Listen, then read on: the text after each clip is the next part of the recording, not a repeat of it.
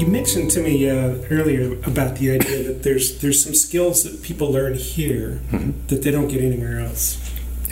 But what are those? I kind of sum it up as really what employers are looking for. And uh, we talked to quite a few businesses around here uh, in the industrial corridor.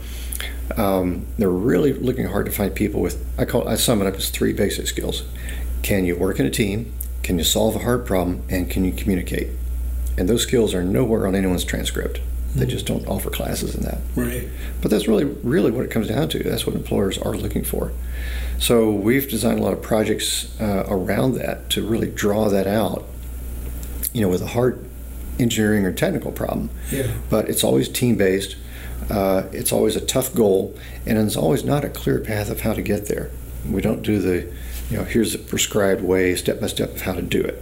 Yes. That's really interesting because you know most people they put on their resume uh, team player, good communicator, uh, great problem solver, Hmm. that sort of stuff. But how do you demonstrate that? Exactly. Prove How it. can you show them that hey, this is uh this is what I've done, and you're offering a, uh, an amazing opportunity to do that? Yes. Yeah. We, we have some programs excuse me, where employers can come in and observe.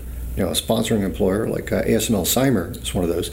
They'll sponsor some projects and they can come in and observe the performance of people working on different projects in an industrial environment. So, from a hiring perspective, that's a great risk reduction.